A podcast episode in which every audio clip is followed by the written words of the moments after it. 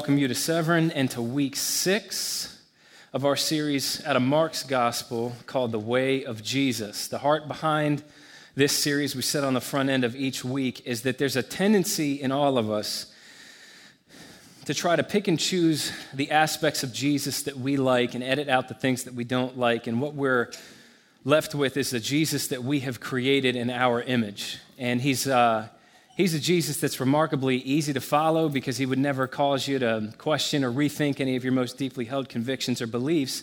The problem, however, with the Jesus that we create in our image is that he cannot change us or heal us in any of the ways that we know we need to be healed and changed because he's not real.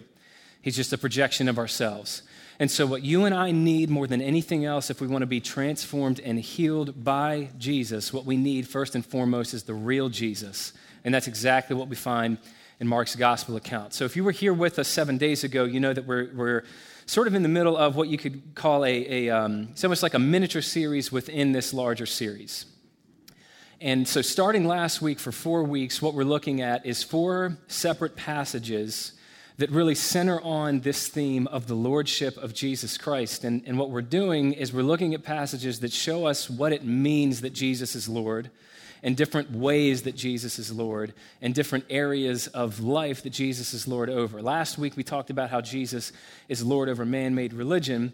Uh, this week we're looking at a passage that shows us how Jesus is Lord over the storms of our lives. So we're in Mark chapter 4, verses 35 through 41. I'll, I'll, read it and we'll get into it. It says, On that day when evening had come, Jesus told them, Let's cross over to the other side of the sea. So they left the crowd and took him along since he was already in the boat. And other boats were with him. A fierce windstorm arose, and the waves were breaking over the boat so that the boat was already being swamped. But he was in the stern, sleeping on the cushion.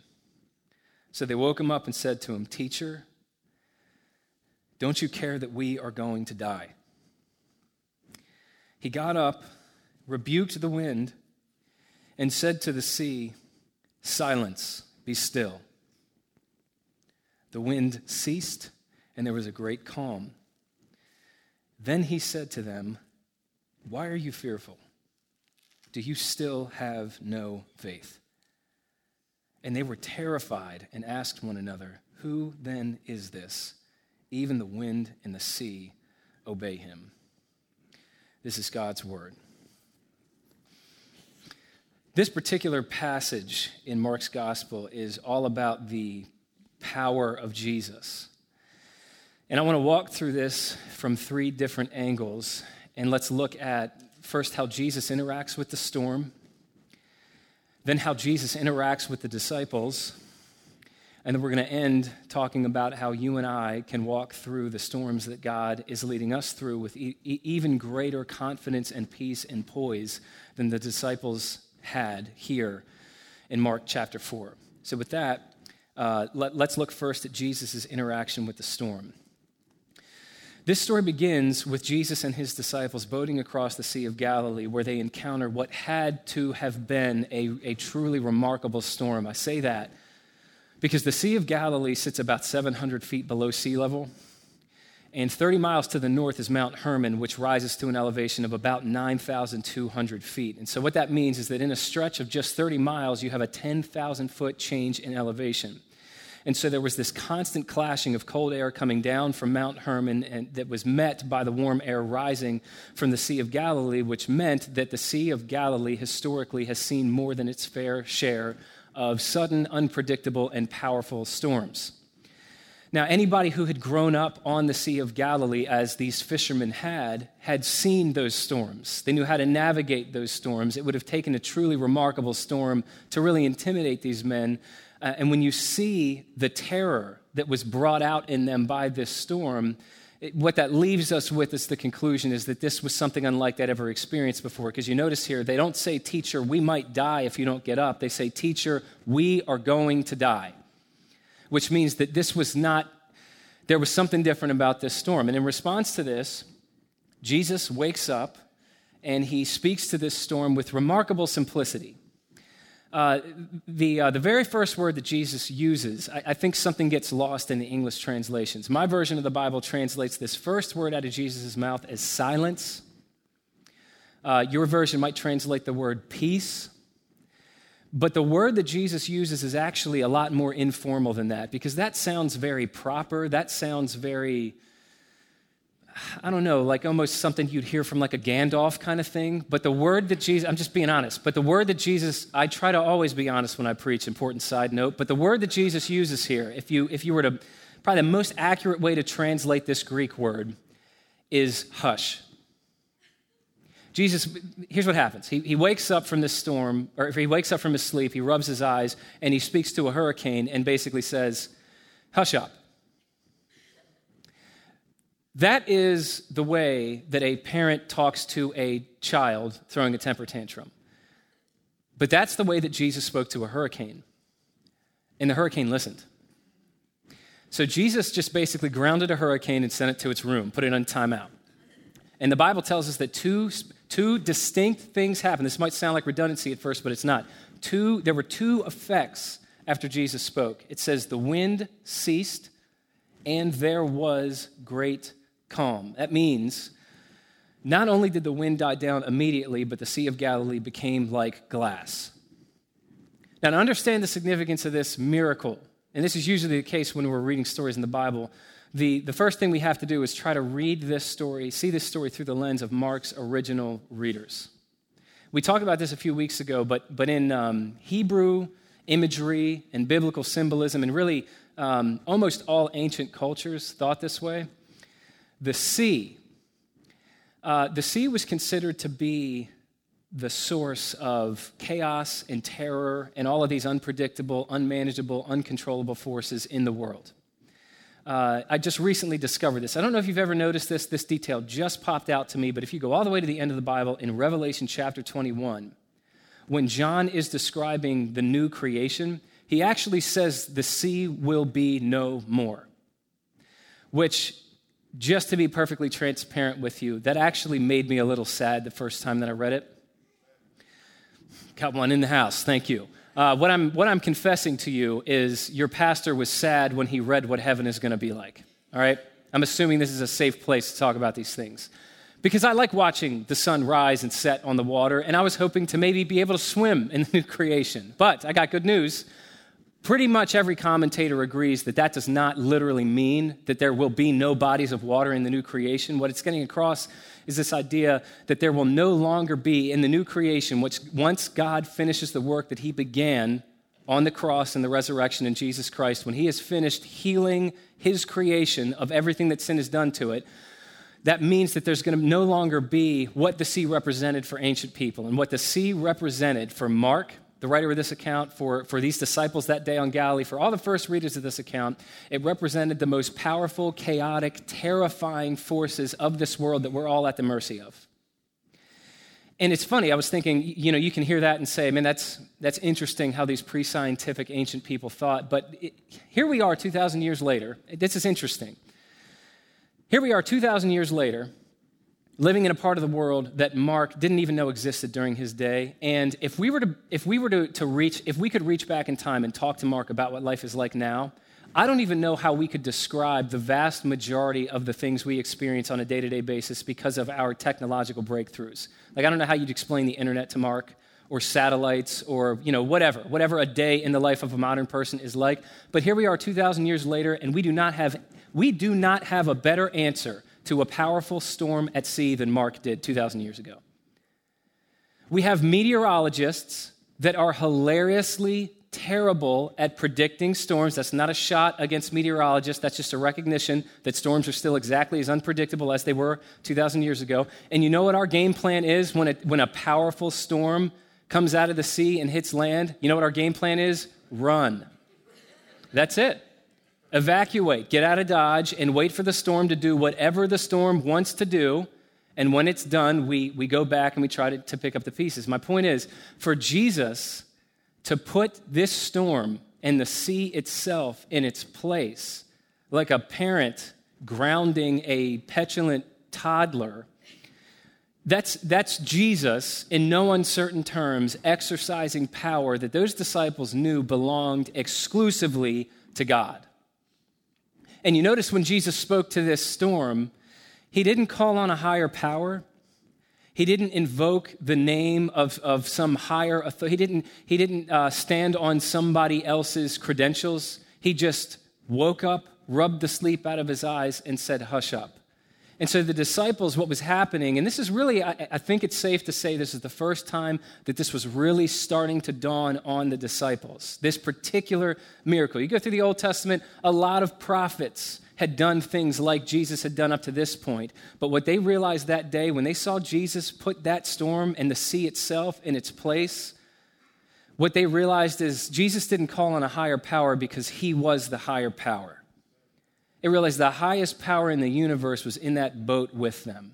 That's what, that's what Jesus' interaction with this storm shows us. Now, the reason I thought this was worth taking the time to walk through is because a lot of people, specifically in our culture, and I've, I've, been throwing this caveat around a lot, but I'll say it again. Even if you don't think like this, I can almost guarantee you the people that you know and love do.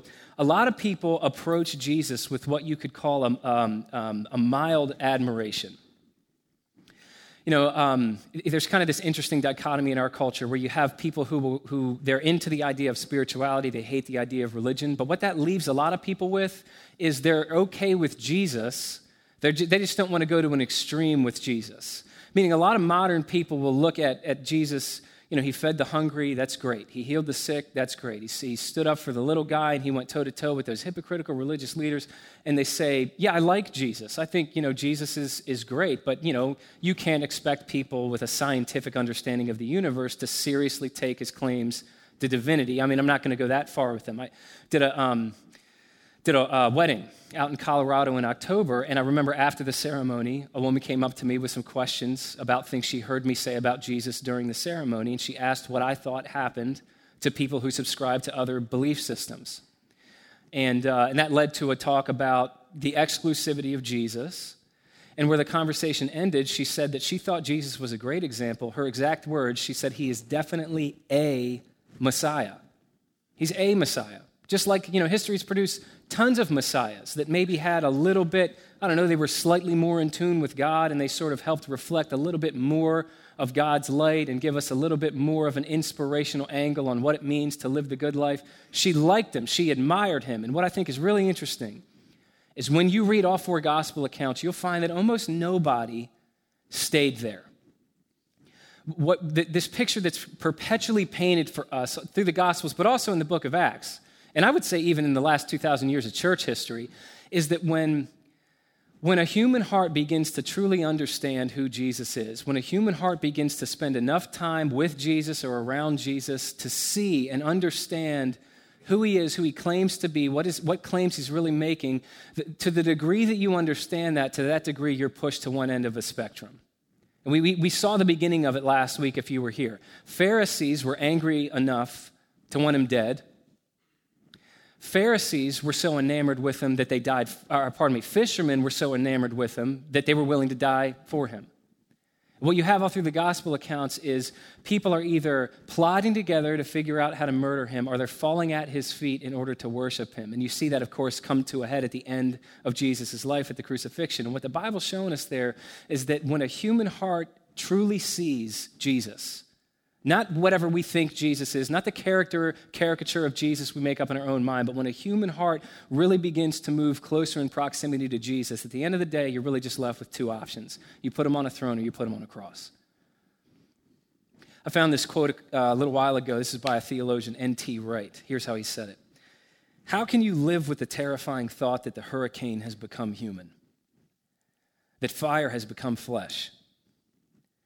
That life itself became life and walked in our midst. Christianity either means that or it means nothing. It's either the most devastating disclosure of the deepest reality of the world or it's a sham, a nonsense, a bit of deceitful play acting. And here's how I bottom lined it most of us, unable to cope with saying either of those things, condemn ourselves to live in the shallow world in between.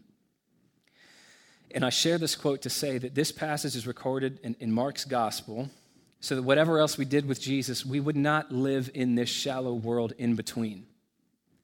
whatever else the disciples had figured out at the end of that boat ride in Mark 4, they knew we're going to have to make up our minds about who Jesus is here.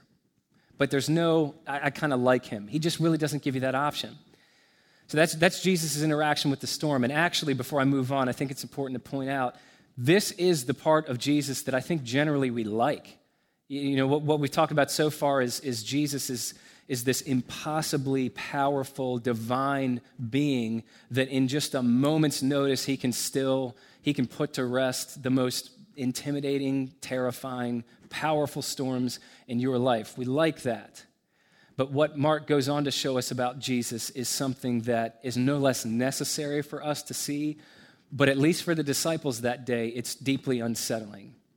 So that's Jesus' interaction with the storm. Now let's turn and look at Jesus' interaction with the disciples. I don't know if you caught this, but one of the things that makes this particular miracle stand out from every other miracle Jesus performed and I would say not, not even every miracle is, is like that. Like there's a lot of different healing miracles Jesus did that have a lot of similarities. There's a lot of, of um, you know, feeding miracles Jesus did that have similarities. But one thing that makes this miracle stand out from everything else that Jesus did as recorded in all four Gospels is the effect that it had on the disciples.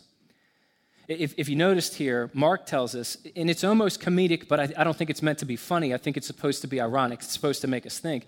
During this storm, before Jesus calms it, so in the middle of the storm, we're told that the disciples were fearful. That word means exactly what you think it would mean. Jesus even says that. You were fearful in the middle of the storm.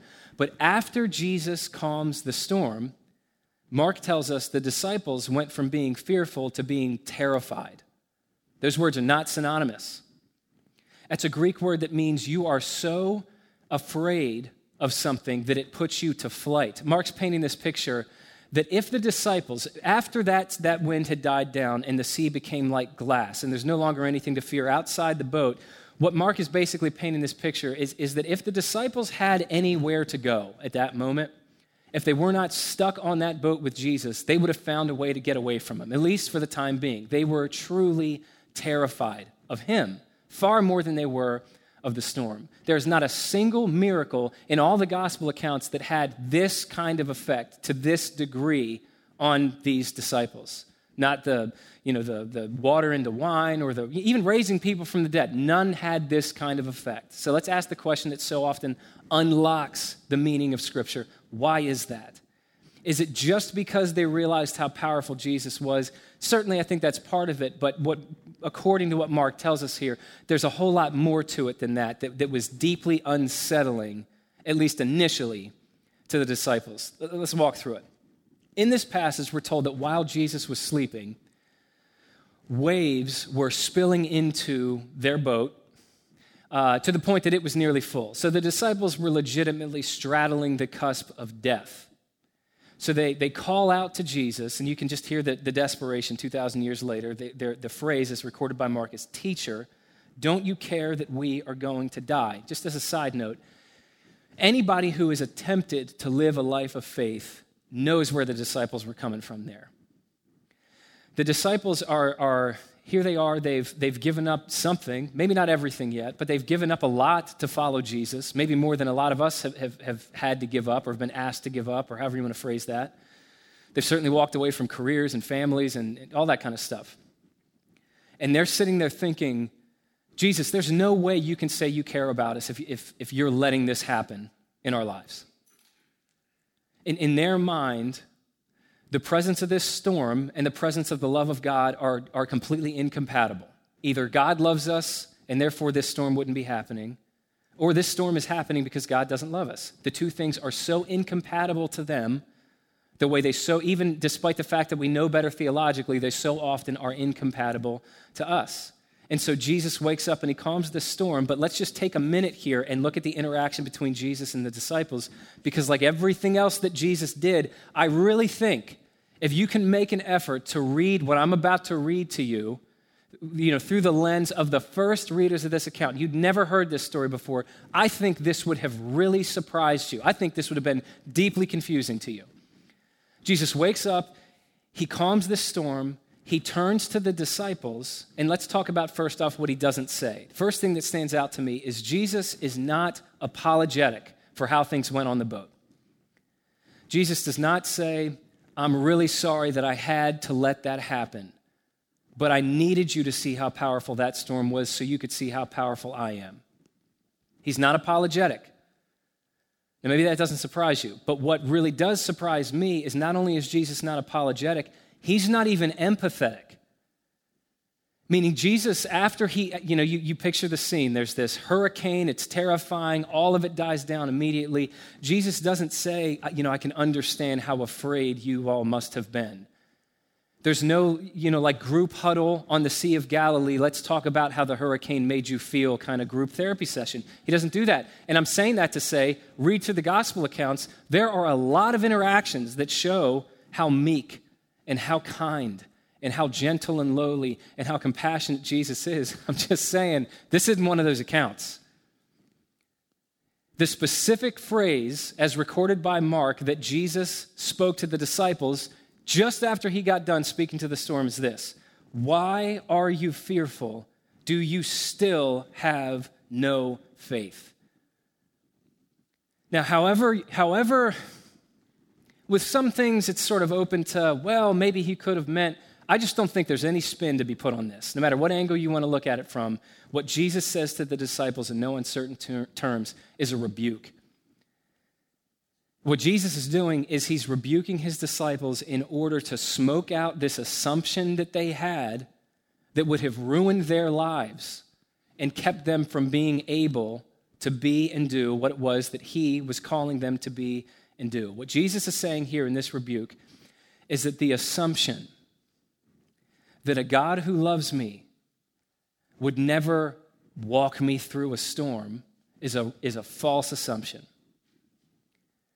And so, where I'm going with this is the reason that the disciples were more fearful at the end of this episode than they were even in the middle of the episode is because they were beginning to realize something that everyone who desires to follow the real Jesus of the Bible has to come to terms with. Here it is it's that Jesus is exactly as unpredictable and, and as unmanageable as the storm. It's one thing to realize that we are all to a, to a greater degree, I think, than we're comfortable admitting. It's one thing to realize that we're all to, to a large degree at the mercy of the storms of this life, and we are. We are. I mean, all of us, we don't like to talk about it we, I think most people live their lives, you know, distracting ourselves from it, but we're one doctor's visit away. We're one diagnosis away. We're one medical emergency, one accident, one moment away from being brought to terms with exactly how weak and how frail and how temporary these physical frames we currently inhabit really are. It's one thing to realize that we're at the mercy of the storms of this life. What the disciples were coming to terms with on that boat is they were even more at the mercy of Jesus than they were at the mercy of that storm. And that, more than anything else, is what produced this kind of terror in them. And you, you hear that and you think, why would that produce fear in somebody? Hearing that you're at the mercy of Jesus is supposed to be a, a, profoundly comforting thing, but just get into the lives of the disciples here. They didn't know the end of the story. They're in Mark chapter 4. They're not in Mark chapter 16. They haven't seen how far Jesus was willing to go. They didn't know the kind of redemption Jesus was willing to provide. And look at how Mark portrays Jesus here. This is what I'm about to share with you is one of uh, a myriad of reasons that I'm so convinced that the gospel accounts are actually reliable historical record of, of events that actually happened. Because look at how this portrays Jesus. At the beginning of this passage, did you notice who idea, whose idea it was to sail across Galilee? It was Jesus' idea. That came from his mouth. What does that mean? It means Jesus intentionally led those disciples into that storm. And then Mark tells us he slept through that storm until the disciples are literally getting ready to die in that storm. And then when he wakes up, he rebukes them, making it very clear this was not a misstep on his part. This was a misstep on their part for misunderstanding who he really is. Now, I just got to ask you if, as is sometimes suggested, if Christianity was made up by a group of men in the first century and they're trying to get people to sign up to follow Jesus because that's somehow going to be a power play for them. Is this how you would do it? Is this how you would portray Jesus? I think anybody with half a brain for PR would have said, We got to retool this story, gang. Let's talk a little bit more about Jesus turning water into wine. or healing sick people, or feeding hungry people, or raising people from the dead, or making us feel good about ourselves, but a Jesus that leads you into the storm and sleeps until the last moment in that storm and rebukes you for thinking that that storm was evidence that he didn't care about you. I'll tell you what Mark is showing us here. Mark is showing us a, a Messiah that refuses to be domesticated. He's showing us that Jesus, on the one hand, is the Lord of the storm. He's also the Lord that is likely to lead his followers into a storm. He is showing you that Jesus will allow things to happen in your and my life that we do not understand. He will lead us to places that we would rather not go, and we might never find out why. And I think that all at once that is at the same time one of the most terrifying, one of the most unsettling, one of the most disturbing, but also one of the most comforting things about Jesus. And I don't know anybody that, that encapsulated this idea better than a woman named Elisabeth Elliot. In 1976, there was this huge missionary convention, uh, thousands of college students in attendance, and Elisabeth Elliot spoke, and she told this story. And I imagine, the, I imagine it was just dead silent when she told this story. There were five missionaries they got together for prayer and, and worship one night, and they, they came together and they sang this song We rest on thee, our shield and our defender. The next morning, they woke up. They made contact with an unreached Amazonian tribe with the intent to reach that tribe with the gospel. All five of them were speared to death, no survivors. One of those five missionaries was her husband. His name, you probably heard before, was Jim Elliot. So one evening, five followers of Jesus sing we rest on thee, our shield and our defender. The next morning, all five of them are dead. And she, like I said, I imagine the room probably felt something like this. And here's what she said after this they were speared in the course of their obedience. Now, what does that do to your faith? Does it demolish it? A faith that disintegrates is a faith that has not rested in God Himself. You've been believing in something less than ultimate, some neat program of how things are supposed to work. You've not recognized God as sovereign in the world and in your life. You've forgotten that we're told to give up all right to ourselves, lose our lives for His sake, present our bodies as a living sacrifice. The Word is sacrifice. And she went on and said, God is God. And if He is God, he is worthy of my worship and my service. I will find rest nowhere but in His will, and that rest is infinitely, immeasurably, unspeakably beyond my largest notions of what He is up to. And she ended by quoting Evelyn Underhill. And this, summar, this summarizes the whole thing. If God were small enough to be understood, He would not be big enough to be worshiped. That is maybe the toughest pill for us to swallow in a society as pragmatic as ours, where we are so addicted to feeling like we're actually in control of our own lives. You know, the last two stanzas of the poem Invictus I am the master of my fate, I am the captain of my soul. There's something so deeply embedded in the human heart. We want to feel like we determine the course of our lives. And what this story is inviting us to consider is that if we can, if we can manage to, to lay our lives down and hand them over to a sovereign God, if we can learn to live in the mystery of a God whose, whose will and whose work and whose timing and whose leading we will more than likely never understand in this life, if we can do that, that will lead to so many things. But, but if nothing else, that will lead to peace and rest and health and growth in our souls like nothing else can. The question is, the question is, how on earth do we do that? You know, if we, if we ended the teaching right here, call the worship team back up, then I think the point of this teaching would basically be, if I can quote Journey for a second here, don't stop believing. Just hold on to that feeling, everybody. The problem is anybody who's tried to follow Jesus for any length of time knows that's just not a button you push. The question is how on earth can a human being do what is perhaps the most counterintuitive thing imaginable, which is trust that I can give my life to someone else and it's going to work out for me? That question ultimately is the question that this entire story is designed to get us to ask. it's funny, yesterday, uh, Katie went to the, the ladies' event. And uh, so I was left at home playing one on four. And uh, it was noon, and I really wasn't settled with this teaching. I didn't know exactly how I was going to end it, and I just didn't feel good about it. And so I, um, I tried to do something that I've never tried to do before institute a quiet time. And it worked. I calmed a storm, ladies and gentlemen. so I put this, thank you very much. Thank you. Uh, this means so much to me. Uh, so I put the two kids down, the two youngest kids down for naps, and, and Everett and Scarlett were in their book, uh, in their rooms reading. And, uh, and, I, and I opened this and, and uh, revisited this teaching in this passage. And I'll tell you, just yesterday, I feel like I, I, I, saw this story in a way I've never seen it before, and I read this story differently than I ever have. And he, let me just share with you maybe this will change in 5, 10, 20 years. I hope it does, but here's the pinnacle of my understanding today. I, the way that I understand this story, there's basically two ways to read it. You can, you, can, you can look at this story and say, okay, so I guess the point is that, uh, you know, we're all like the disciples. You know, and our lives are full of these sudden and unexpected, powerful, terrifying storms, and man, we need a Savior that can step in at zero hour and calm those storms for us. And isn't it great we have Jesus as that Savior? Let's make sure that He's in the boat with us. Uh, I, that's not what this story's about.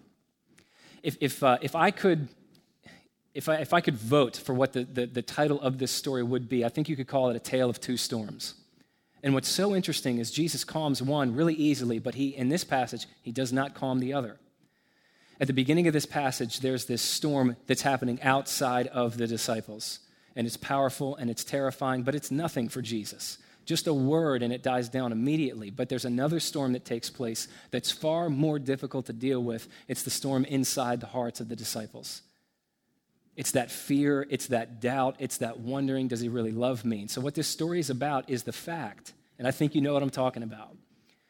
What this story is about is the fact that, that deep in every single human heart, there is a storm raging that keeps us from being able to walk through the storms of life with any real calmness and peace and confidence and poise. And what that storm is all about is that just like the disciples who were in that boat with Jesus, we just have the hardest time believing that the God of the universe actually loves us. I got my degree from Moody Bible Institute, and the most memorable class that I took was a class called The Church in the Community. And I believe it was week four of that class. I was assigned, I think, the coolest assignment that I have ever received in my Christian education. And I still remember verbatim the details of the assignment. Here it is Help someone who is very poor and write about it. so I called my cousin Mike. He's a county police officer, and I figured he could put me in, point me in the right direction. And he said there was this, uh, it's called the Royal Inn. It doesn't even exist anymore, it's shut down and has a new name. But he said there might be some people that were behind on rent over there, and, and maybe you could offer to pay it for them. I said, Great. So I went to an ATM, I got some money out, and I called up the Royal Inn and got the weirdest feeling when I was on the phone with them. It just felt like something was not right. They were very kind of defensive and, and um, just dismissive. They got me off the phone as soon as possible. I said, fine, I guess I'm going to have to, ride over there. So I rode over there. I had Katie and Everett. I don't know if Scarlett was born yet, but I had at least Katie and Everett in the car and uh, walked into the front office, cash in hand. And I said, listen, I just want to pay somebody's rent, even if they're not behind, just, you know, basically like a shut up and take my money kind of thing. And they would have no dealings with me. I don't know if they thought I was like an undercover something or whatever, but it was a very weird feeling. So I, I walked out of the front office. And uh, I needed to get the assignment done. And so I looked and I saw in the, in the building adjacent to me on the second story balcony, there was an old, what looked like an older man walking. So I ran up the steps and I called up to him, and, and uh, probably in his 50s, maybe, maybe older. He only came up to about my chin, and he was walking with a terrible limp. And, uh, you know, I, I, walked up to him and said, Hey, I just I would like to give you some money. And he lit up like a Christmas tree. And uh, I felt like, you know, I could leave it there, but that's uh, just incomplete to me. And so I, I, I really felt like I should pray for this guy at least. And so uh, I asked him, I said, Can I lay hands on you? And when I asked that question, his entire demeanor changed. And he, um, man, I hate this story. He got real nervous and he sort of uh, like started to flinch and like um, back away from me. And he asked me if I was going to hurt him. Man, I hate this story. He, uh, he thought that I was paying him to beat him.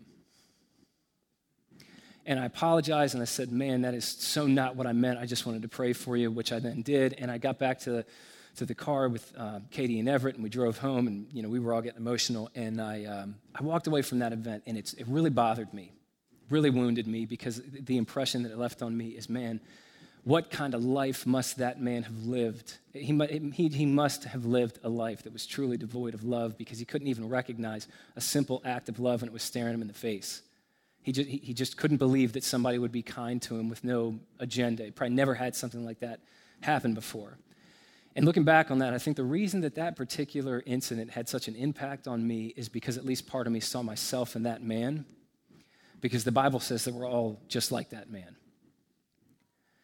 When you pay attention to what the Bible is communicating about us ever since Genesis chapter 3, cover to cover, is that the problem underneath every other problem we have that makes our problem so difficult to deal with is that at the end of the day, we just, we just have the hardest time believing that God could love somebody like me. That's the storm that needs to be calmed. That if it was calmed, if, if, if, if something could be done to deal with that storm, to deal with that fear, that doubt, that shame, that guilt, we'd be able to face any storm in life. But the question that is unresolved in this, in this particular passage that we're left wondering is yeah, Jesus, he can handle the storms outside of us, but what about the storm that no one has ever been able to reach, that no one has ever been able to calm, the storm inside of our hearts? What, if anything, can be done about that?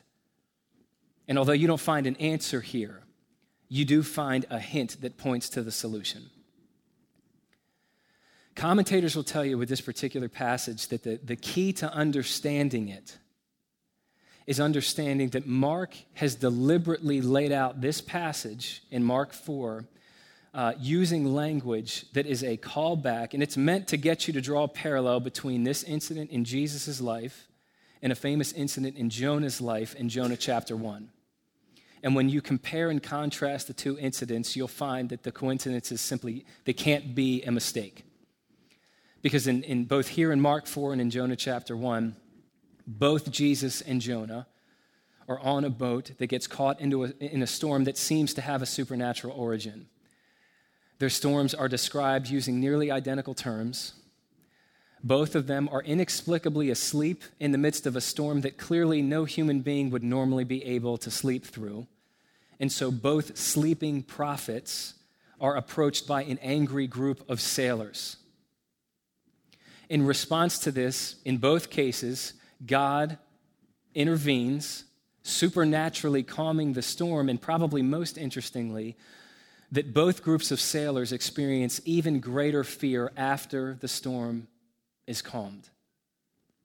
And the first readers of this account would have said, Yeah, I, I, I see the similarities there. But the difference is that in Jonah's instant, in, in Jonah chapter 1, there comes a point in the storm where he essentially looks at the other sailors and he says, Listen, the only way for you all to live is if I die.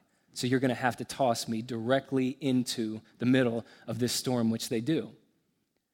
And what's fascinating is that Jesus himself drew a parallel between him and Jonah. In Matthew's gospel account, chapter 12, speaking to the religious leaders, Jesus said, referring to himself, that something greater than Jonah had arrived.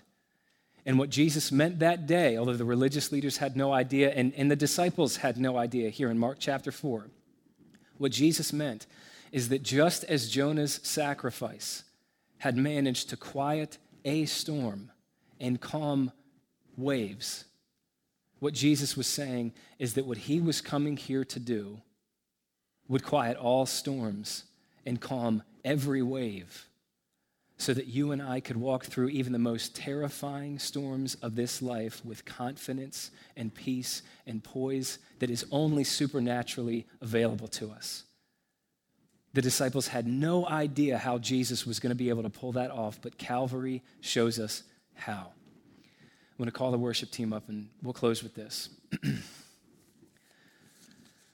the reason that Jesus could calm the storm for his disciples that day on Galilee, the, the, the only reason Jesus can calm any of our storms is because on the cross, Jesus was thrown into the ultimate storm, the only storm that can actually sink us, that can actually destroy us, which is the storm of God's wrath.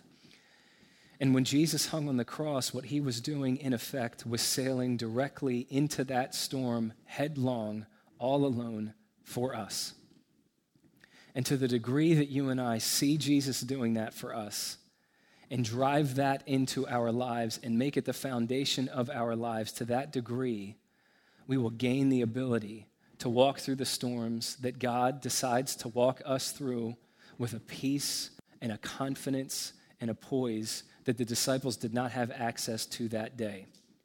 And I'll tell you, it is so interesting to me that the disciples were never told why Jesus led them through that storm. And that's instructive because anybody that's been on this planet for any length of time knows most of the time when we ask God why, our question remains unanswered.